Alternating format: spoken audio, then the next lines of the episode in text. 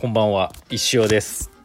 6月17日金曜日18時13分トロンチスタジオからお送りしております。皆さんやりました？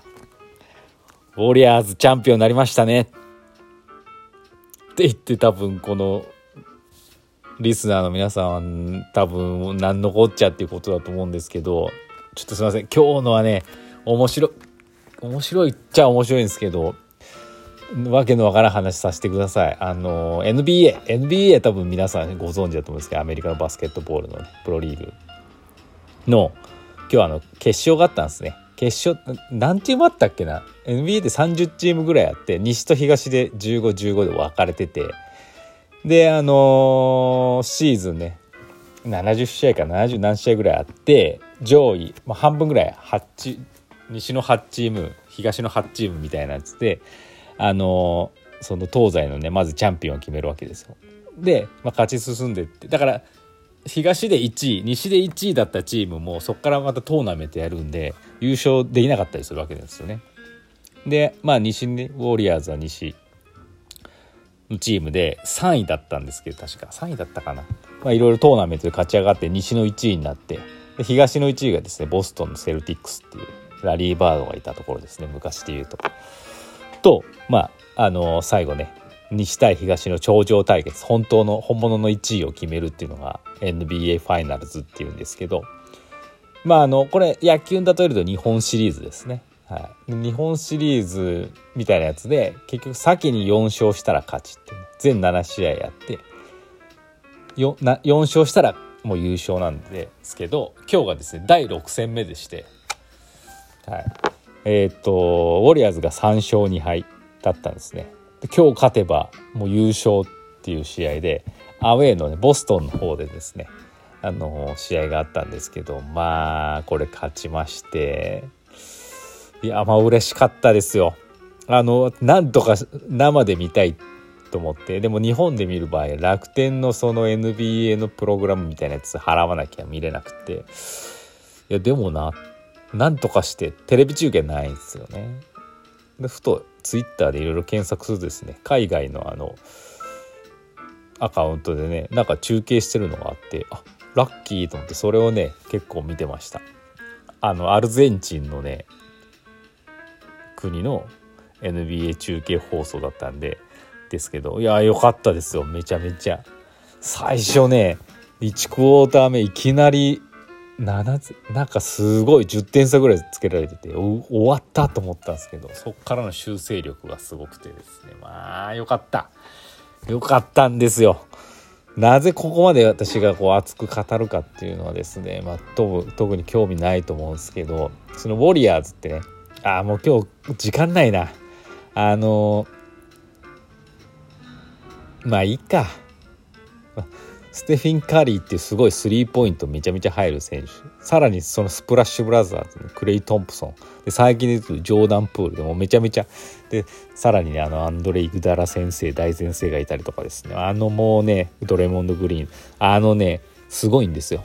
スターがたくさんいるんですけどあのじゃあ金でねスター選手をかき集めた巨人軍みたいなもんかって違うんですよね。ほぼ育ててるんですよね。ドラフトとかで取ってずっと同じチームで。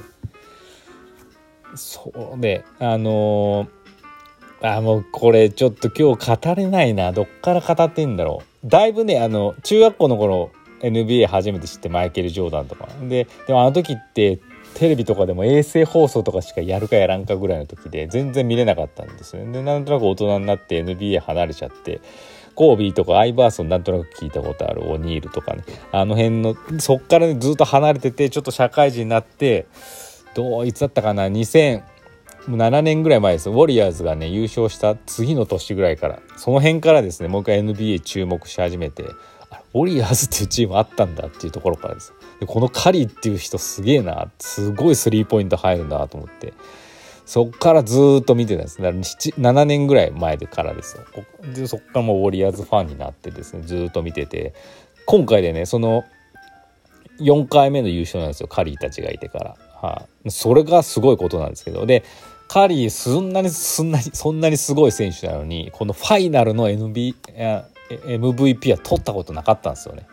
シーズンめちゃめちゃ調子よくてシーズンの MVP は2回も取ったことあるのにファイナルになるとやっぱこう優勝してもちょっとこう他なんかこう調子悪かったり他の選手がめちゃめちゃ、あのー、輝いててファイナルの MVP は取ったことなかったんですね。めちゃめちゃふさわしい選手もうこの人に足りないのってもうファイナルの MVP ぐらいだけだったんですよね。もういろいろな賞の中で。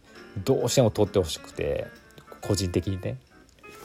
で今回はもうずっとねもうシーズンからもそうですけどファイナルの戦いもですねずっといいもうめちゃめちゃ良くてマークとかめっちゃ厳しいのにねそれでも決めるっていうでまあ本当に文句なしのね MB N あファイナル MVP を取って嬉しかったっていう話です。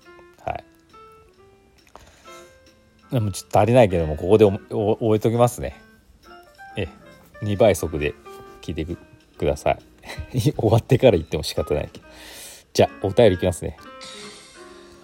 はあよかった。うわ長い。前川さんから頂きました。先生こんばんは。今日は職場の健康診断でした。一検診ではなくてレントゲンがあるくらいのやつです。視力は裸眼で1.51.2を叩き出し安定の成績でしたが血圧が129101で下が高いというまさかの結果でした2回測り直したんですけどね初めてでしたでも確かに毎年少しずつ上がってきてるなと自覚はありました診察のお医者さん曰く血圧の調整機能は末梢血管のところにあるので調整機能がよく働くよう少しでいいので毎日運動して心臓ドキドキさせてくださいとのことでした。薬飲まないで済むよう今が頑張り時ですよと言われました。ちょっと走るがいいそうです。膝を壊すから5分でいいですとのことでした。毎日の習慣にしてくださいね。まずこのまず3ヶ月やったら慣れてきますからとのことですか。健康大事ぜひ改善したいと思います。先生も健康診断受けてくださいね。そう最近健康診断のあの、まあ、800円ぐらいで受けれますよっていうのが送られてきて毎年送られてきてちょっとポーンと捨ててるんですけどさすがに今年は受けようと思ってます、はい、思ってるんですけどねちゃんとあれですよ予定組まなきゃいけないですよいつ入れるかってところだ。思ってたところにですね国民健康保険の今年のね通知書が来てね。もうたまげるよねあれ。もういやいやいやいやいやいやって。無理無理無理。笑っちゃうぐらい無理無理無理。えー、っていう感じだったんでね。もうその方が健康じゃ不健康ですよね。あれも通知の額見るだけでね。その辺なんとかしてほしいですよねって話です。いやもう運動は私も最近寝る前のねまた YouTube でねいい運動方法見つけたんでやってますけど。はい。皆さん運動した方がいいですよ。私山登りしてますから。はい次、エミさん。先生、こんにちは。6月17日は、諦めません、当てるまでは。で、おなじみのともめいさんの誕生日です。おめでとうございます。おそれは、諦めません、当てるまでは。ともめいさん、お誕生日おめでとうございます。30何歳ですかね。いや、あの、今後もね、あの、当てるまで諦めずにね、頑張ってください。ていうか最近当たってますからね素晴らしいですねおめでとうございました。次かっちゃん。先生こんにちは。結局寺田バンジーって何でしたか？ああそうだ言うの忘れた。私はウォリアーズと言われるとプロレスのロードウォリアーズが思い出されます。じゃあまた。ああそっちわかんない。そう。でね今日そのさっきアアルゼンチンの国の、M、NBA の中継を見てるんで解説とかも全部あのスペイン語なのかな？アルゼンチンって何語ですか？アルゼンチン語ですか？あなんですけどもうねあのストーリーにも載ってたんですけどことあることに「テラタバンジー」って言うんですよ。シュートとか「テラタバンジー」「テラタバンジーってなんだよ」って思いながら。でもテラタバンジーが出るとウォリアーズがスリーポイント打ってなんか入ってるいい感じなところいい感じのシーンなんですよ。だからテラタバンジーが出ることはいいことなんですよね。ってことところまで分かったんですけどテラダバンジーってなテラダバンジーバンジーだからバンジージャンプみたいなこうビヨーンっていうだからスリーポイントの軌道がね遠くからビヨーンっていくじゃないですか。こう描いて。あれがバンジーですよね。だからテラダテラすごいバンジージャンプだみたいな。からだからアメリカの NBA のね中継とか見てるとですねあの from way downtown とか言うんですよね。スリーポイントよりだいぶまた遠いところからカリーとかよく打って入れるんですけどそういう時になんかからディープスリーですよね言ってみれば。そういう時にあの「Away from Downtown」って言うんですけどすごい遠いところからあの下町からの道のり。違う。だからそういうなんかすごい遠いところから撃ったぜみたいな。それが多分寺田バンジーだと思うんですよね。寺田バンジーはね今日本当見てて収穫だなと思いました。なんかもう誰かのレディオネームにしたらいいんじゃないですかね。寺田バンジーで。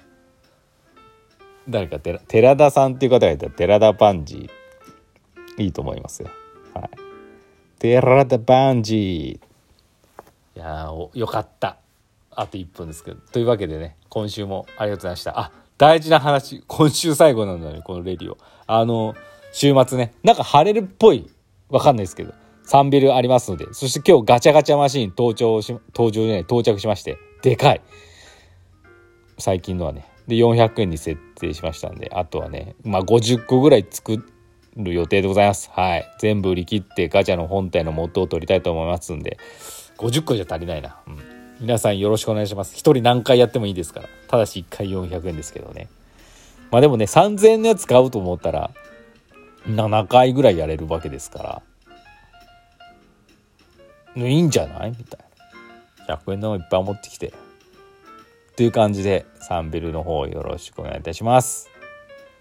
あの、柳瀬倉庫の北の方になりますんで、場所はね。はい。テラタパンジーですよ。